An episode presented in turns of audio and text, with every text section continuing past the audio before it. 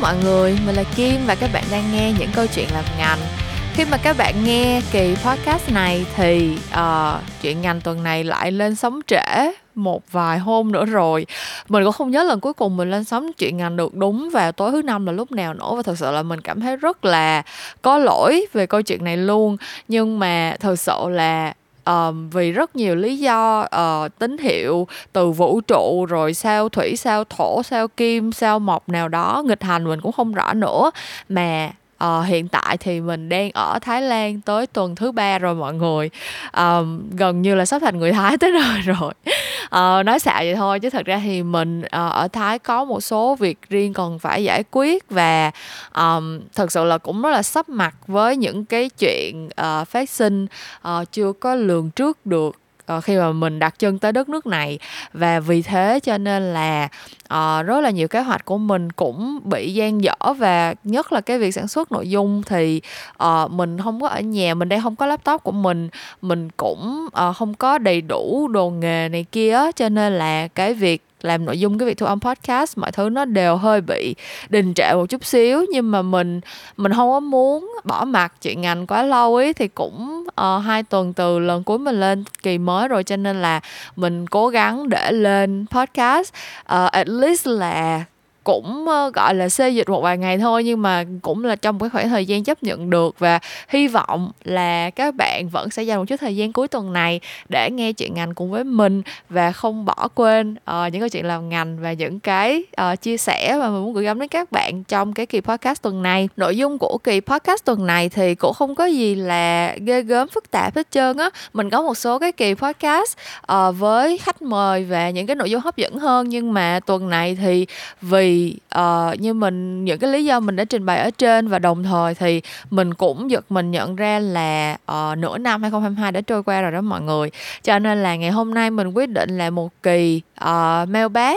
tức là cái uh, nội dung mà trả lời câu hỏi mà mình uh, trước đây đã từng gọi là monthly mail bé mà mình làm mỗi tháng ấy. Nhưng mà tất nhiên thì cũng đã rất nhiều tháng trôi qua mình không có làm rồi cho nên mình cũng không thể nào gọi là monthly được nữa. Nhưng mà mình cũng có một số câu hỏi mà mình nhận được từ các bạn trong khoảng ờ, uh, 2 tháng trở lại đây. Và mình nghĩ là uh, để mà cùng tạm tổng kết Ờ, uh, 6 tháng đầu năm 2022 thì chắc là mình nên giải đáp những cái câu hỏi này trước khi mình nó dồn lại quá nhiều và uh, hy vọng là những cái câu trả lời của mình trong kỳ podcast tuần này thì sẽ giúp ích được phần nào cho các bạn nha. Vậy thì chào mừng các bạn đến với kỳ số 91 của những câu chuyện làm ngành với chủ đề Mail Mails by Yearly Mailbag. Câu hỏi đầu tiên mình nhận được khá là nhiều uh, sau khi mà mình làm kỳ podcast uh, vừa rồi cách đây hai tuần mình làm kỳ podcast với Bin về cái chủ đề tuyển dụng uh, những cái chuyện buồn vui khi tuyển dụng của tụi mình á. Uh, thì trong cái kỳ podcast đó mình cũng có chia sẻ là mình đang tuyển uh, những cái vị trí senior hoặc là manager cho team concept của mình. Thì uh, từ cái kỳ podcast đó mình cũng nhận được khá là nhiều câu hỏi của mọi người về việc là không biết ở Biz Eyes và team của mình uh, thì có nhận những cái vị trí intern hoặc là junior hay không. Thì thật ra câu trả lời là vẫn có nha mọi người nhưng mà riêng team của mình ở thời điểm này thì mình vừa mới tuyển được hai bạn junior hồi đầu năm rồi. Cho nên là bây giờ mình chỉ có hết cao cho vị trí senior uh, và manager thôi. Tức là hoặc tức là từ senior executive trở lên cho tới manager ấy. Um, những phòng ban khác thì mình không rõ lắm cái hết cao cụ thể của họ như thế nào. Uh, nhưng mà nguyên tắc chung của Biz Eyes thì từ đó tới giờ vẫn nhận những cái hồ sơ intern và uh, tuyển những cái level uh, gọi là fresh graduate bình thường. Đặc biệt là những cái phòng như là account hoặc là project management phòng PM đó thì nếu như mà ừ, các bạn là những bạn mới ra trường chưa có uh, gọi là đủ cái số năm kinh nghiệm hoặc cái level để apply vào những cái vị trí senior thì vẫn có thể thử sức những cái vị trí junior hoặc là intern tại Biz Eyes nha mọi người ở nhiều cái phòng ban khác nhau. Uh, và một cái tips nhỏ của mình ý kiểu như là rất là nhiều bạn hay vào nhắn tin cho mình hoặc là gửi email cho mình hỏi là bây giờ biết có đang tuyển không ý thì thực ra những cái tin nhắn đó khi mà các bạn gửi cho mình, tới lúc mình nhìn thấy để mình trả lời thì nó cũng khá là, có thể là một tuần hai tuần đã trôi qua rồi. À, mà theo kinh nghiệm của mình á là những cái agency à, mà gọi là có nhu cầu tuyển dụng thì thực ra nhiều khi họ cũng không có đăng lên những cái trang tuyển dụng liền đâu. Nhiều khi là họ cũng để một thời gian để kiểu um, nhân viên trong công ty họ gọi là refer coi có người nào quen xung quanh để giới thiệu hay không trước cái đã rồi mới đăng lên những cái trang tin tuyển dụng này kia. Nên là nhiều khi những cái công ty đó họ không đăng tin tuyển dụng nhưng mà họ vẫn đang có nhu cầu tuyển người bình thường. Thì lời khuyên của mình đó là các bạn thích công ty nào và các bạn đang trong cái thời gian mà tìm kiếm việc làm ở bất cứ cái phòng ban nào, thì các bạn sẵn sàng rồi thì các bạn cứ nộp đơn đi, không có cần phải chờ tới lúc người ta confirm là đang tuyển hoặc là thấy là ở trên trang nào đó có mở vị trí tuyển dụng thì các bạn mới cần apply đâu. Kể cả là người ta đang không có hết cao để tuyển dụng thì những cái agency mà có team nhân sự họ vẫn sẽ giữ hồ sơ của các bạn lại tới lúc mà team cần tuyển dụng thì họ liên hệ thôi. Cho nên là cũng đừng có đừng có quá lo lắng, đừng có, gọi là, bận tâm quá cái chuyện là một agency nào đó có đang tuyển không, phòng ban nào đó có đang tuyển không. Thực sự mình nghĩ là mình sẵn sàng lúc nào thì mình cứ apply lúc đó. Bản thân mình hồi xưa cũng vậy thôi. Mình chả bao giờ đi lên mấy cái trang, gọi là, đăng tuyển, đăng tin tuyển dụng này kia để tìm hết á. Mình, kiểu, thích công ty nào thì mình sẽ gửi cover cover letter với lại resume tới công ty đó. À, mình đi hỏi coi là email HR hoặc là email nhiều khi mình gửi vô email email gọi là general inquiry á, email kiểu là hello at gì đó kiểu như là cứ gửi đại thôi. Um, nếu mà có duyên người ta vẫn đang tuyển hoặc là người ta có sẵn hết cao đó thì người ta kêu mình tới phỏng vấn kể cả là nó chưa đăng cho nên là mọi người không cần phải gửi mail về cho mình hoặc là gửi tin nhắn về cho mình để biết thông tin tuyển dụng rồi nha và cả những agency khác cũng vậy. Lúc nào sẵn sàng rồi hồ sơ của mình thấy đầy đủ rồi và mình có cái agency nào đó có một cái vị trí nào đó mình nhắm tới thì mình cứ mạnh dạng nộp vào thôi ha. Um, có một cái câu hỏi thứ hai nữa. Thực ra là mình nhận được những câu này cách đây cỡ một hai tháng khá là nhiều. Mình hình hình như là cỡ mấy tháng trước là ở Việt Nam mình có mấy cái mùa mà kiểu thi giải case rồi này kia. À, với lại nhất là Young Lion các kiểu cũng vừa mới chấm giải chung kết hồi cách đây một tháng hay gì đó. Thì mình có nhận được rất là nhiều câu hỏi từ các bạn đợt tháng 3 tháng 4 là không biết chị Mel có nhận là mentor cho các bạn viết proposal đi thi giải case đi làm mấy cái tham gia mấy cái cuộc thi đó hay không? Thì uh, thực ra câu trả lời chung của mình là mình sẽ không có mentor cho mọi người đâu nha. Thực ra là Ờ, nói chung là trước tới nay á, thì cũng có một số bạn kiểu giống như là đã từng học workshop với mình hoặc là cũng kiểu như là mình cũng có biết tới các bạn đó cũng có um, các bạn đó cũng có gọi là relationship với mình trước rồi thì các bạn sẽ kiểu gửi bài về cho mình xem và mình sẽ có một số những cái input. Nhưng mà mình rất là hạn chế làm cái chuyện đó tại vì mình nghĩ là cái bản chất của những cái cuộc thi gọi là những cái cuộc thi kiểu marketing hay là business hay là uh, gì đó ở những cái trường đại học hoặc là những cái câu lạc bộ những cái tổ chức họ tổ chức á thì cái mục tiêu của nó là để các bạn thi thố công bằng và lành mạnh với nhau đúng không? Um, có những cái đề bài nếu mà mình đưa ra những cái input những cái góc nhìn của mình kiểu như là từ cái chuyện mà các bạn đọc một cái brief và các bạn pick ra được cái cái điểm mà các bạn cần phải giải các bạn biết ra được cái cách để các bạn approach cái vấn đề. Nhiều khi cái chuyện đó nó đã quyết định cái sự thắng thua của cái việc các bạn phân tích cái brief đó và uh, hoàn thành cái bài làm của mình như thế nào rồi. Ờ, uh, và bản thân mình thì mình đã có kinh nghiệm đi làm nhiều hơn các bạn rất là nhiều cho nên là nhiều khi mình sẽ có những cái góc nhìn những cái phân tích mà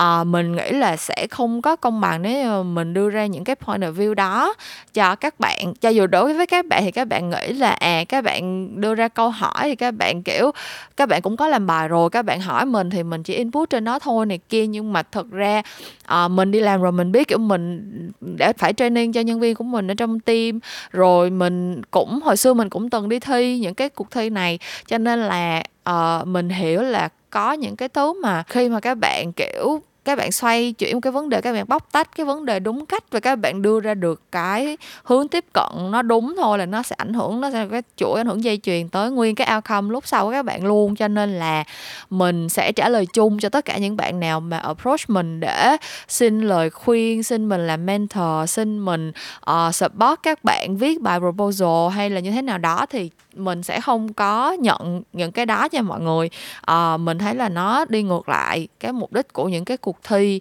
À, và mình nghĩ là làm như vậy thì các bạn cũng không có học được gì mấy á. Cho nên là yeah, hy vọng là các bạn không có buồn khi mà mình trả lời câu này. Nhưng mà uh, nếu mà các bạn thi những cái cuộc thi hoặc là như thế nào đó thì uh, có gửi uh, bài nhờ mình góp ý hay là có gửi câu hỏi cho mình chắc là mình sẽ không trả lời đâu ha. Ok, câu hỏi tiếp theo mà mình sẽ trả lời là một câu hỏi mình nhận được ở trên Instagram. Thì có một bạn hỏi mình là bạn có ý định nhập học ngành truyền thông chuyên nghiệp là Profcom ở MIT á mọi người. Thì bạn uh, có một cái băn khoăn uh, là không biết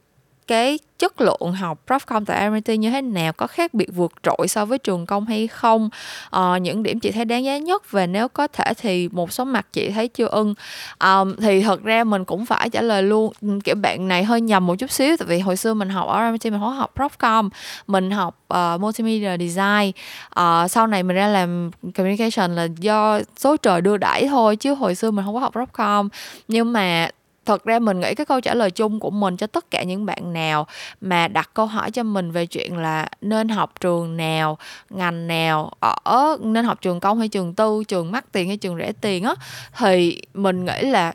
học trường nào cũng không quan trọng bằng cái việc là các bạn nỗ lực bao nhiêu đâu. Thì sự là như vậy luôn á.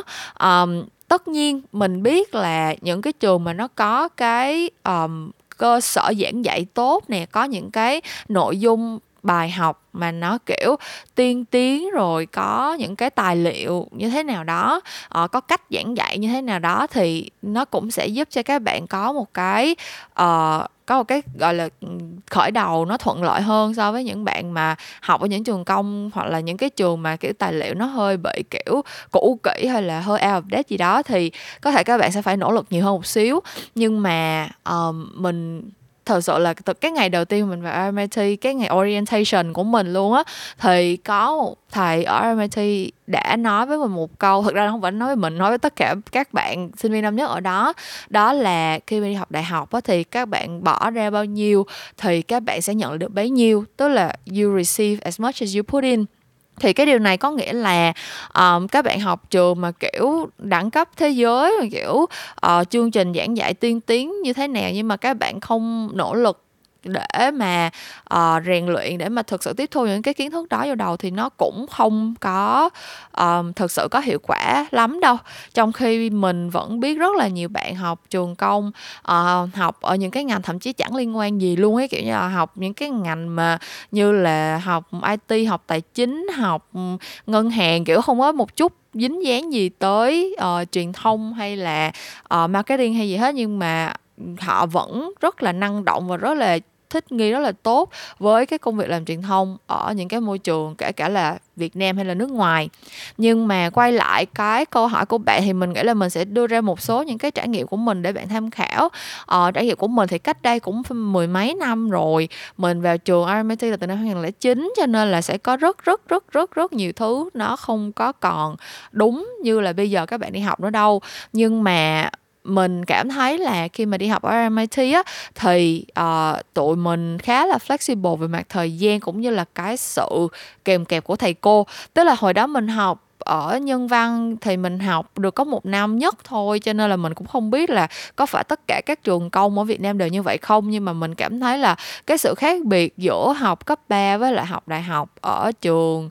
uh, trường công Việt Nam thì nó cũng không có nhiều tới vậy á kiểu như thầy cô vẫn sẽ điểm danh rồi uh, sẽ lên cái lịch học cho mình khá là detail á kiểu như là ngày nào ngày nào là sẽ học môn gì rồi có cái gọi là đề không phải là đề đề cương không gọi là có một cái sườn bài học khá là à, rõ ràng chặt chẽ cho từng cái bài học. Ngày nào là ngày làm kiểm tra ngày nào là ngày thi ngày nào là ngày phải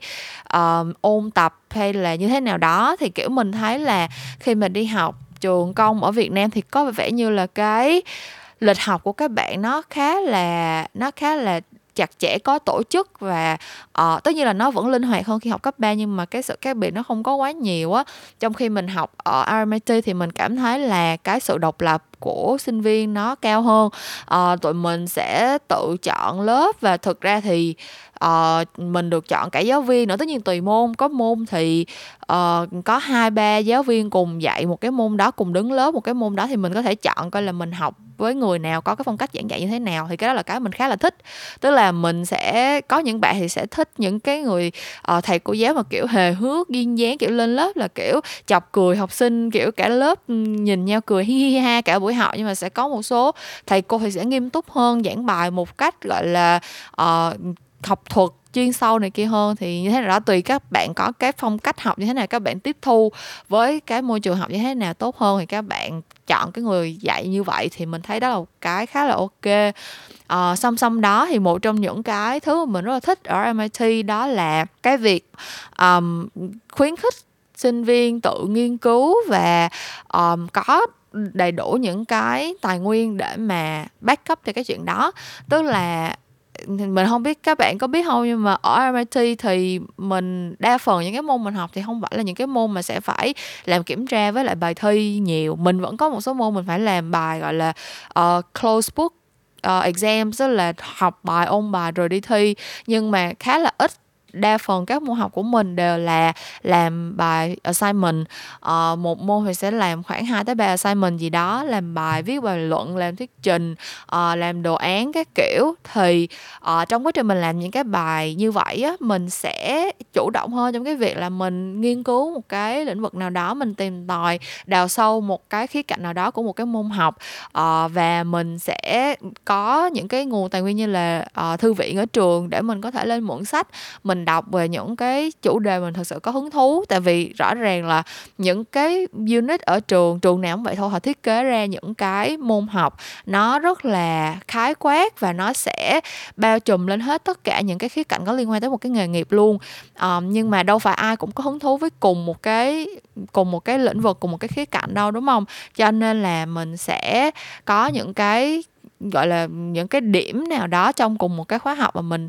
thích cái này hơn mình thích cái kia hơn mình tò mò về cái chủ đề này hơn thì ở MIT mình có thể tận dụng những cái tài nguyên đó của trường và thầy cô giáo cũng rất là động viên mình để tự khẳng định cái cái sự tò mò tự tìm tòi cái kiến thức của mình thông qua cái cách riêng như vậy. Thì cái việc này nó sẽ dẫn tới cái việc là các bạn có thể phát triển được cái khả năng uh, tự tổ chức công việc suy nghĩ tư duy logic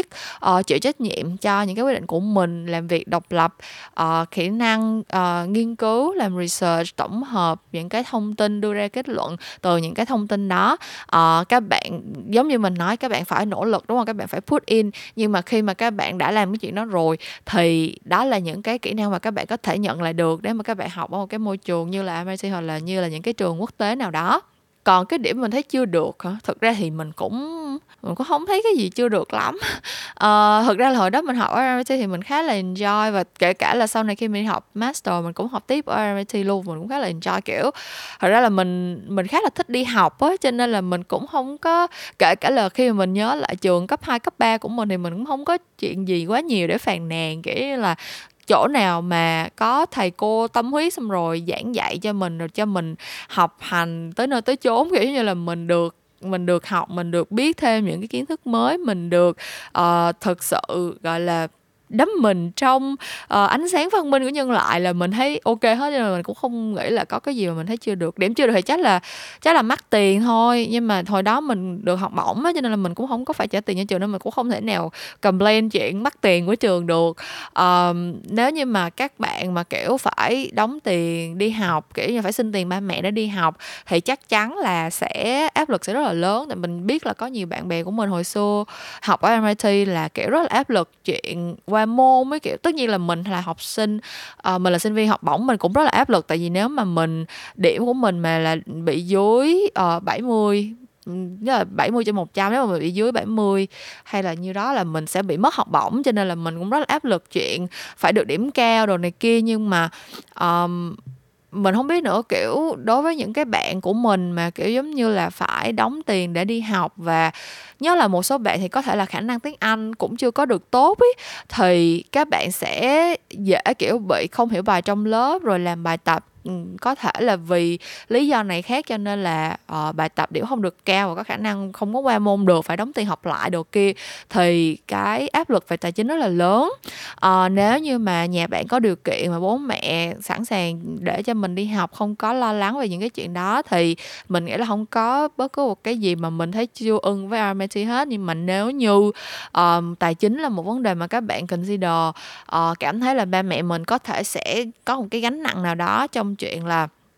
uh, trang trải cho mình học được hết ừ, 3 năm mình đi học ở MIT á thì có thể là mình không cần mình nên mình nên nghĩ tới chuyện học ở trường công đi cho nó uh, thoải mái về cái đó hơn. Tại thực ra mình thấy đi học thì quan trọng nhất vẫn là tâm trạng của mình thoải mái và mình tập trung vào cái việc học. Chứ các bạn đi học mà các bạn toàn cứ lo ra kiểu như là trời học cái này mắc tiền quá học cái này rồi ba mẹ mình thế này thế kia ờ, lỡ mà mình thi rớt lỡ mà mình không qua môn được cái kiểu rồi mình áp lực mình căng thẳng mình thế này thế kia nữa. Thì tất nhiên cái kết quả học tập đó cũng bị ảnh hưởng và mình thấy cái chuyện đó nó không đáng. À, sẵn đây đang nói tới chuyện học tiếng Anh thì uh, mình thấy là dạo gần đây mình phỏng vấn uh, một số bạn để đi làm á thì tại vì mình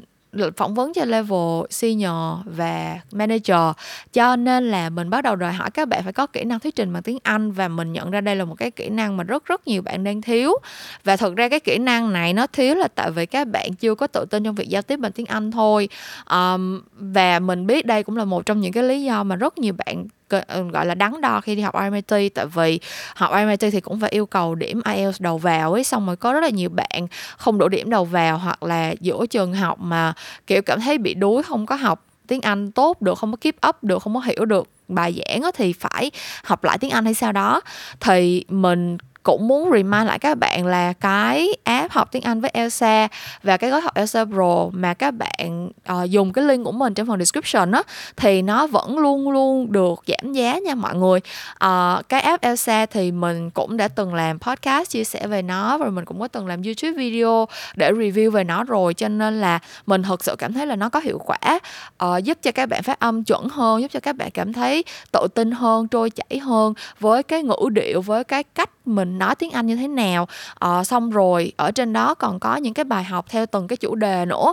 Ví dụ như là các bạn học chuyên ngành về business về marketing về communication thì các bạn sẽ được học những cái bài học những cái đoạn đối thoại uh, được nghe những cái bài luyện nghe theo đúng cái chủ đề đó luôn. Và đồng thời là hồi cách đây mấy tháng là mình với Esa còn có hợp tác để cho ra một hai cái bộ từ điển về gọi là từ tiếng Anh chuyên ngành và từ viết tắt chuyên ngành của lĩnh vực marketing communication nữa. Cho nên là có cá nhân mình có thể đảm bảo là có rất là nhiều tài nguyên mà các bạn có thể tận dụng được ở trên app Elsa và cái gói học Elsa Pro. Nếu như mà các bạn uh, theo đuổi cái lĩnh vực marketing và communication lâu dài thế cho nên là các bạn có thể click vào cái link affiliate của mình ở trên phần description của cái kỳ podcast này á để đăng ký mua gói Elsa Pro uh, gói trọn đời hoặc là gói một năm 6 tháng gì đó tùy theo cái nhu cầu và cái uh, điều kiện kinh tế của các bạn. Nhưng mà mình nghĩ là nó đều sẽ giúp cho khả năng tiếng Anh của các bạn phát triển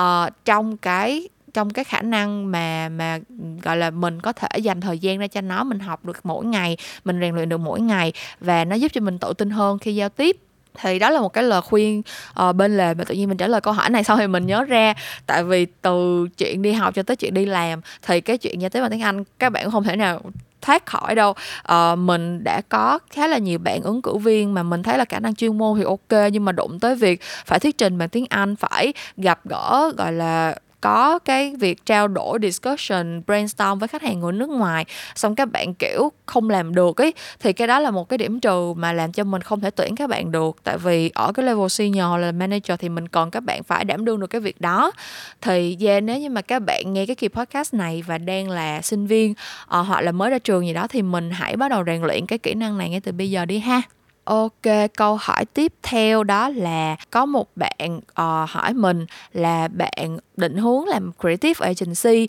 nhưng mà khi tìm hiểu thì creative chia ra làm copy và design và bạn nhận thấy điểm mạnh của bạn là sáng tạo nghĩ idea và có gu thẩm mỹ nhưng không viết tốt và cũng không học chuyên về design. Bạn muốn nhờ mình tư vấn là trong agency có vị trí công việc nào intern mà về sáng tạo nội dung nhưng không phải thiên về một trong hai là design hay là copy không? Và công việc concept developer của chị là một vài agency mới có đúng không ạ? À? um, thật ra công việc cái tên concept developer thì đúng là không có nhiều agency có nhưng mà nó thực sự nó cũng là copywriter thôi à mọi người. À, mình đã giải thích cái này rất là nhiều lần rồi. Những cái agency mà các bạn gọi là thường nghe thấy và cái structure thường gặp nhất ở agency thì nó là cái vị trí copywriter. Thì ừ, ở những cái agency đó cái copywriter làm cái gì thì ở BSI mình làm công việc gần như là y chang như vậy. À, chỉ có nhiều task hơn một chút xíu thôi chứ không có chứ không có đỡ hơn một chút nào hết. À, những cái kỹ năng mà copywriter cần như là viết copy viết uh, tagline viết uh, script uh, viết proposal thì mình vẫn phải làm thôi. Um, cho nên là thực sự cái câu trả lời của mình thẳng thắn mà nói là tìm một cái vị trí mà về sáng tạo uh, nhưng không phải thiên về copy hay là design thì mình phải nói thẳng luôn là không có. Um, bạn có thể làm design mà cũng giỏi luôn copy và bạn làm được cả hai thứ. Hoặc ngược lại bạn làm copy nhưng bạn biết cả design nữa và bạn làm cả hai thứ thì có. Nhưng mà không có bất cứ một cái vị trí làm creative nào mà không đòi hỏi bạn có một cái kỹ năng chuyên môn về um, copy hoặc là design đâu. Và mình thực sự mình nghĩ là kể cả là ngay bây giờ bạn chưa có những kỹ năng đó nhưng mà nếu mà định hướng về lâu về dài thì sớm muộn bạn cũng phải phát triển kỹ năng viết hoặc kỹ năng um, thiết kế thôi à. Không có cách nào làm thiết kế không có cách nào làm creative làm sáng tạo mà tự nói là mình không viết tốt hoặc là không visualize được không thiết kế không gọi là tạo ra những cái artwork được. Là để mà làm sáng tạo thì một trong những cái bước quan trọng đó chính là cụ thể hóa cái ý tưởng sáng tạo của mình. Và để mà cụ thể hóa cái ý tưởng sáng tạo thì nó chỉ có hai cách. Một là dùng câu chữ và hai là dùng hình ảnh thôi. Um, dùng câu chữ chính là bạn làm copy bạn phải viết được những cái nội dung mà nó uh, hay nó đúng nó truyền cảm hứng. Nếu mà muốn cụ thể hóa ý tưởng bằng hình ảnh thì bạn phải biết chụp hình quay phim thiết kế vẽ vời anything nhưng mà phải là tạo ra được một cái hình ảnh nào đó in the end. Tại vì nếu mà cái ý tưởng sáng tạo nó chỉ nằm ở trong đầu bạn thôi thì nó nó nó là một cái ý tưởng chết. Nó không có một cái vai trò gì trên đời này hết bạn phải cụ thể hóa nó ra được bằng một cách nào đó. Thì nó mới có thể um, được gọi là một ý tưởng sáng tạo hoàn chỉnh. Thế cho nên là nếu như mà cái lời khuyên của mình uh, là nếu mà bạn xác định là một ngày nào đó bạn muốn làm creative và đây là một cái con đường một cái nghề nghiệp bạn thực sự nghiêm túc muốn theo đuổi thì ngay từ bây giờ hãy chọn một trong hai cái lĩnh vực này để phát triển đi. Mình bắt đầu mình học thiết kế hoặc mình bắt đầu mình rèn luyện kỹ năng viết ngay từ bây giờ đi tại vì đó sẽ là một trong hai cái con đường bắt buộc bạn phải chọn để đi vào thôi. Ờ, sẽ có những người giỏi cả hai cái lĩnh vực và vẫn gặp struggle vẫn gặp khó khăn trong việc tìm kiếm công việc phù hợp nữa chứ uh, đừng nói tới cái chuyện là mình không có những cái kỹ năng cơ bản ở một trong hai cái lĩnh vực này cho nên là uh, cái câu trả lời rất thực tế của mình là như vậy. Ok uh, một cái câu hỏi nữa đó là um, em muốn làm agency giống như chị. À bạn này á, thì bạn mới vô học năm nhất thôi uh, và uh, vừa mới nhận được điểm uh, cuối kỳ cuối kỳ đọc đầu tiên ở một cái trường quốc tế và điểm của bạn thì không tốt nhưng bạn rất là đau lòng. Và bạn có một câu hỏi cho mình là sau này em cũng muốn làm agency như chị thì có cần yêu cầu GPA ở đại học cao để dễ xin việc các thứ không? Thì đảm bảo với mọi người không cần điểm cao nha. Đi làm agency không ai đòi coi bản điểm hết trơn á cho nên là qua môn là được rồi. Thậm chí có rớt môn đóng tiền học lại cũng không ai hỏi luôn miễn sao là um, khi mà mình đụng tới những cái kỹ năng công việc của mình mình chứng minh được là mình có những kỹ năng đó mình có thể làm được cái công việc mà họ yêu cầu là ok rồi. Uh, đừng có quá lo lắng chuyện um, điểm số này kia GPA này kia ha.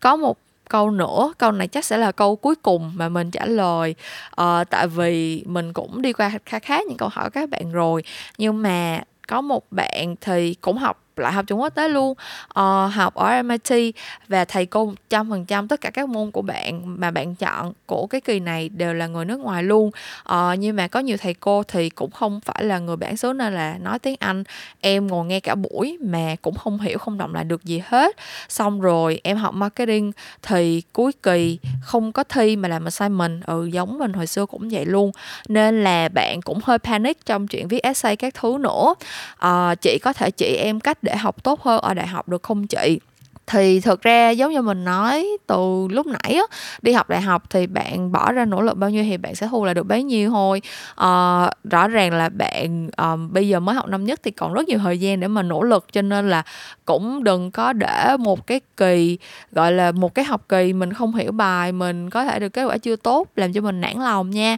À, mình nghĩ những cái lời khuyên để học tốt hơn ở đại học đối với mình mình có thể nghĩ ra được thì nó cũng rất là cliché thôi. Đó là mình học trước thiệt sự là hồi xưa không không phải đợi tới lúc lên đại học đâu từ hồi cấp cấp 2, cấp 3 là mình đã quen với kiểu đó rồi. Tại vì hồi từ hồi cấp 2 là mình đã học lớp chuyên toán ấy. Thì khi mà học lớp chuyên thì các bạn cũng biết là tụi mình sẽ phải học trước cái chương trình phổ thông bình thường để có thời gian học chương trình uh, lớp chuyên. Cho nên là uh, thường là trong mùa hè là tụi mình sẽ học hết chương trình 6 tháng hoặc thậm chí cả năm của sách giáo khoa luôn. Thì um, có một cái chuyện ngoài lề trải nghiệm riêng của mình đó là hồi lúc mình học năm lớp ờ, uh, 8, lớp 9 gì đó mình nhớ là mình học rất là dở lý với hóa. Thì thực ra cái này là cũng là một cái case hy hữu á mọi người tại vì đa phần là các bạn học môn học ban tự nhiên thì các bạn sẽ giỏi đều toán lý hóa với nhau luôn đúng không? Nhưng mà mình nhớ hồi đó mình học dở lý với hóa kinh khủng khiếp luôn. Kiểu như là mình chỉ học toán được thôi nhưng mà nghĩ tới lý với hóa là mình kiểu lùng bùng nỏ mà mình không hiểu chuyện gì đang xảy ra hết và uh, điểm lý với hóa của mình kiểu bài kiểm tra nào cũng rất là tệ và um, gần như là giống như cảm giác như bạn miêu tả kiểu là ngồi trong lớp nghe thầy cô giảng cũng rất là cố gắng chăm chú để nghe giảng nhưng mà cuối buổi học chả hiểu gì hết. Và cái này là thầy cô giảng bằng tiếng Việt luôn á nha mọi người. Thì lúc đó cái solution của mình là lúc mình học hết lớp 9 đó, thì cái mùa hè từ lớp 9 lên lớp 10 mình mua sách giáo khoa của lớp 10 xong mình tự học. Và mình kiểu giống như là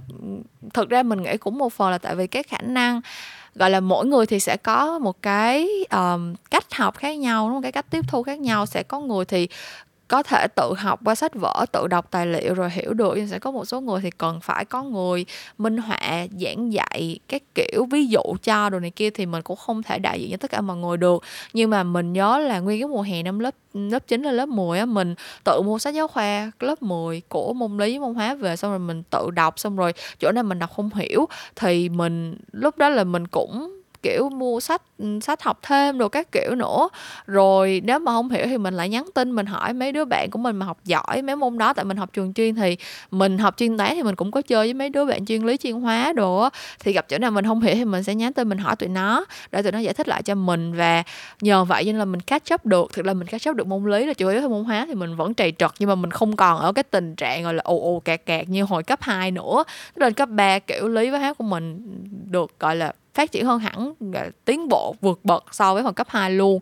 Thì sau đó lúc mà mình đi học đại học, mình cũng nhận ra một chuyện đó là khi mình bước vào một cái môi trường nào đó mà mình, kiểu, hơi bị tụt hậu một xíu á, thì mình sẽ có động lực để mình cố gắng hơn. Tức là nếu mình vô một cái lớp nào đó mà trình độ của mình đã ở cái mức khá tốt rồi thì mình sẽ rất là dễ bị kiêu ngạo và sinh ra lười biếng. Mình ỷ lại và mình sẽ không cố gắng nữa. Nhưng mà nếu mình vào một cái lớp nào đó mình nhớ hồi xưa mình có hai cái lớp mà mình rất là tệ. Đó là lớp um, audio audio engineer hả? Đại khái là một cái lớp học về kỹ thuật uh, thu âm đồ các kiểu ấy. Với lại lớp video production là hai cái lớp mà mình kiểu rất là dở về technical luôn. Tại vì những cái lớp đó nghe thì rất là fun đúng không? Nghe thì tưởng như là mình được thực hành này kia nhiều nhưng mà lúc mà mình học ừ, hai hai cái môn đó ở cái tính chỉ đầu tiên đó là học về lý thuyết không à. Học về lý thuyết kiểu giống như là uh, gọi là sóng âm như thế nào rồi cái này gặp ừ, ừ, mặt phẳng như thế nào thì nó sẽ dội lại ra làm sao rồi từng cái cách tính uh, volume, rồi gain, rồi này kia kia nọ. Nói chung là họ rất là những cái lý thuyết mà mình, kiểu, nghe ồ ồ kẹt kẹt luôn. Và thầy của mình lúc đó là người pháp dạy tiếng anh, cho nên là, kiểu, accent của ông cũng rất là nặng. Ngồi nghe đúng nghĩa là một một buổi học như vậy mình hiểu được chắc chừng 30% những gì ổng nói thôi. Thì once again, lúc đó mình lên đại học thì cũng có internet phát triển hơn rồi, cho nên là mình cũng lại tự lên download những cái material hoặc là mình search YouTube những cái keyword của cái bài học đó để mình nghe người ta nói trước một round. Mình nghe người ta nói xong rồi cái gì mình hiểu thì mình, thì thôi, còn cái gì mình chưa hiểu thì mình lại Google, mình Wikipedia, mình đọc tiếp, mình đọc thêm. Thì khi mà mình đã có cái base foundation về những cái kiến thức đó rồi thì mình vô trường, mình nghe thầy cô nói, nó giống như là mình đắp lại thôi chứ mình không phải là đang học lại từ đầu như mới nữa, thì nó sẽ tiếp thu được tốt hơn. Còn về chuyện làm essay đồ này kia thì mình thấy là quan trọng nhất là mình xác định ngay từ đầu là mình phải biết là mình muốn làm cái cái outcome của cái cái đồ án của cái bài essay của mình là cái gì. Cái đó là cái điều quan trọng nhất tại mình thấy rất là nhiều bạn, kiểu, tại vì làm sinh viên, mình cũng đã từng là sinh viên mình biết mà, mọi người hay để tới gần deadline mới làm, mình hồi đó cũng chuyên gia luôn. Và khi mà tới gần deadline rồi thì mình sẽ hơi bị, kiểu, panic tới cái kiểu là chết rồi, bây giờ mình không biết mình viết về cái gì đây. Và bắt đầu các bạn viết từ đầu, các bạn ngồi nhìn cái trang giấy trắng này các bạn viết từ mở bài, hơn bài, kết bài. Nó sẽ rất là, nó sẽ rất là gọi là intimidating á kiểu là không mình không biết bắt đầu từ đâu đâu. Um, cái kinh nghiệm của mình và thật sự tới bây giờ khi mình làm proposal các kiểu cũng vậy á là mình sẽ không đi từ gọi là từng cái phần detail trước là mỗi bài mình nói cái này thân bài mình nói cái kia mà mình sẽ hình dung tổng quát trước cái đã. Mình nghĩ cái này cũng là lý do tại sao mình phù hợp với công việc làm concept tại vì một cái concept chính là một cái khái niệm tổng quát của một cái uh, sản phẩm nào đó. Thì cái khái niệm tổng quát đó nó phải được hình thành rất là rõ nét ngay từ đầu á thì cái việc các bạn uh, cụ thể hóa nó ra nó sẽ trở nên dễ dàng hơn. Thì cái việc mà mình conceptualize tức là mình khái quát hóa một cái ý tưởng về một cái sản phẩm nào đó một cái bài essay một cái bài proposal uh, trong đầu mình á hoặc là các bạn viết xuống thành một cái dàn ý á nó sẽ nó sẽ giúp cho các bạn, kể cả là các bạn nghĩ là các bạn sắp hết thời gian rồi, kiểu giống như là bây giờ còn có đúng 12 tiếng nữa là các bạn bắt đầu là tới giờ phải nộp bài rồi, cho nên các bạn phải bắt đầu nhà mới viết liền đi. Không, khi mà bắt đầu viết các bài essay thì hãy dành thời gian để conceptualize nó lên trước. Cái bài essay này, cái final outcome của nó sẽ là cái gì? Cái message take out của nó sẽ là cái gì? Người ta đọc xong cái essay này người ta sẽ động lại cái thông tin gì? Thì từ đó các bạn mới bắt đầu trẻ xuống là à ok, để mà arrive được tới cái key message này, tới cái message take out này, thì nên mình cần phải có những cái lập luận ABC và những cái lập luận này mình sẽ nhét vô phần nào phần nào phần nào. Tức là cái phần làm dàn ý các bạn có thể nghĩ là nó rất mất thời gian. Cái việc mà lên một cái overall concept một cái overall outcome cho một cái bài assignment uh, các bạn nghĩ là nó sẽ kiểu mất thời gian. Trời ơi sắp tới giờ nộp rồi bây giờ phải viết bốn ngàn chữ chưa bắt đầu ngồi viết đi còn bắt đầu vẽ vời cái này làm gì? Nhưng mà không khi mà các bạn ra được cái overall đó rồi á thì cái việc mà các bạn viết ra 2.000 chữ, 4.000 chữ, 6.000 chữ nó sẽ dễ hơn rất là nhiều.